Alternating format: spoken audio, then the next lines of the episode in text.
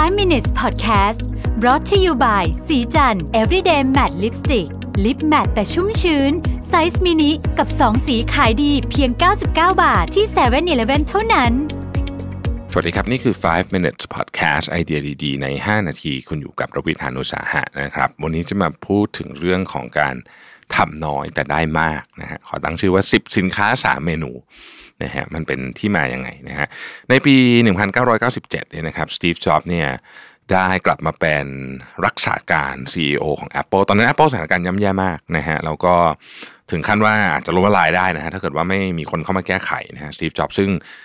ตอนแรกโดนไล่ออกไปแล้วนะฮะก็ได้รับการเชิญกลับเข้ามานะฮะเป็นตำแหน่ง CEO นะครับ สิ่งแรก ๆ เลยที่สตีฟจ็อบส์ทำเนี่ยคือการลดจำนวนสินค้าในไพ p e ไลน์ของ Apple นะฮะตอนนั้น Apple มีสินค้าอยู่ 350 อย่างนะฮะสตีฟจ็อบส์ตัดเฮี้ยนเลยฮะเหลือ 10 อย่างนะครับแล้วก็โฟกัสไปที่ 10 อย่างนั้นนะครับทำทุกตัวให้เต็มศักยภาพนะฮะนี่ก็เป็นหนึ่งในจุดเริ่มต้นของการเปิดตัว iPod ในปี 2001 นะครับ ซึ่งเป็นสินค้าที่โอ้โหแบบสร้างรายได้มหาศาลให้กับ Apple ในช่วงนั้นนะฮะหลังจากนั้นก็จะกลายเป็น iPhone นะครับ Apple ใช้เวลาไม่กี่ปีเนาะกลับมางดงามเจริญเติบโตอย่างงดงามนะครับ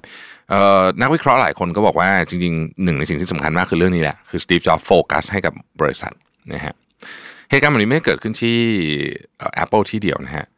ถ้าใครเคยอ่านประวัติของ McDonald's ก็จะพอทราบว่ามีอะไรคล้ายๆกันแบบนี้เหมือนกันนะฮะ McDonald's เนี่ยเดิมทีเนี่ยนะครับมีสินค้าอยู่ 27 หมวดด้วยกันนะฮะเอ่อนอกจากไอ้ที่เราคุ้นๆกันอยู่แล้วเนี่ยนะครับ ก็จะมีพวก chili มีหมูบาร์บีคิวนะครับจริงๆ peanut butter ก็ยังมีเลยนะฮะคือคือแบบหลากหลายมากนะฮะแต่ว่าพอเขามาดูจริงๆแล้วเนี่ยคนพบว่า 90%นะฮะประมาณเกือบเกือบ90%นะฮะ87%ของรายได้เนี่ยเอ่อมาจากรายการที่ขายดีที่สุดแค่3เมนูนั่นเองนะฮะที่เหลือเนี่ย สิบกว่าเปอร์เซ็นต์นั่นนะครับ มาจากเมนูที่ทำยากๆทั้งนั้นเลยนะครับนั่นหมายความว่ามันก็ฟังดูแล้วมีเหตุผลที่จะมาโฟกัสกับไอ้สามเมนูนี้ ซึ่งมันทำเงินให้พวกเขาเยอะกว่าไอ้ที่เหลือทั้งหมดรวมกันนะฮะก็เลยขายแค่ 3 รายการนะครับ แล้วก็เอาของที่เหลือจากเมนูทั้งหมดไอ้ 3 อย่างที่ว่าเนี่ยก็คือเบอร์เกอร์นะฮะน้ำอัดลม แล้วก็ french fries นะครับเมื่อเมื่อเมนูน้อยนะฮะ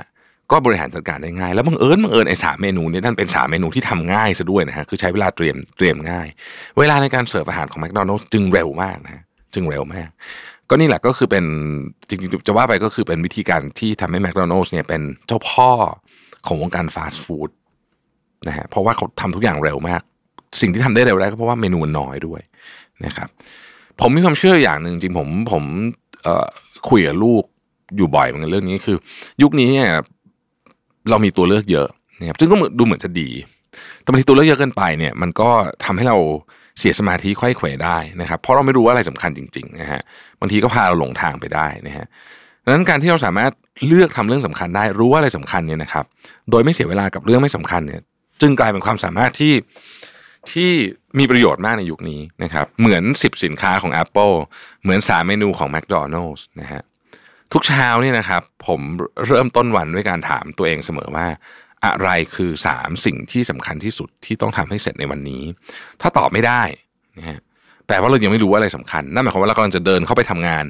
ในวันนั้นเนี่ยโดยเราอาจจะเสียเวลาทั้งวันเลยในการทำเรื่องที่ไม่สำคัญก็ได้นะครับ ถ้าเราทำเรื่องไม่สำคัญ เพราะเราไม่รู้ว่าอะไรสำคัญ ผลลัพธ์ของมันก็จะไม่สำคัญไปด้วย ขอบคุณที่ติดตาม 5 minutes นะครับ สวัสดีครับ 5 minutes podcast presented by สีจัน everyday matte lipstick lip matte size mini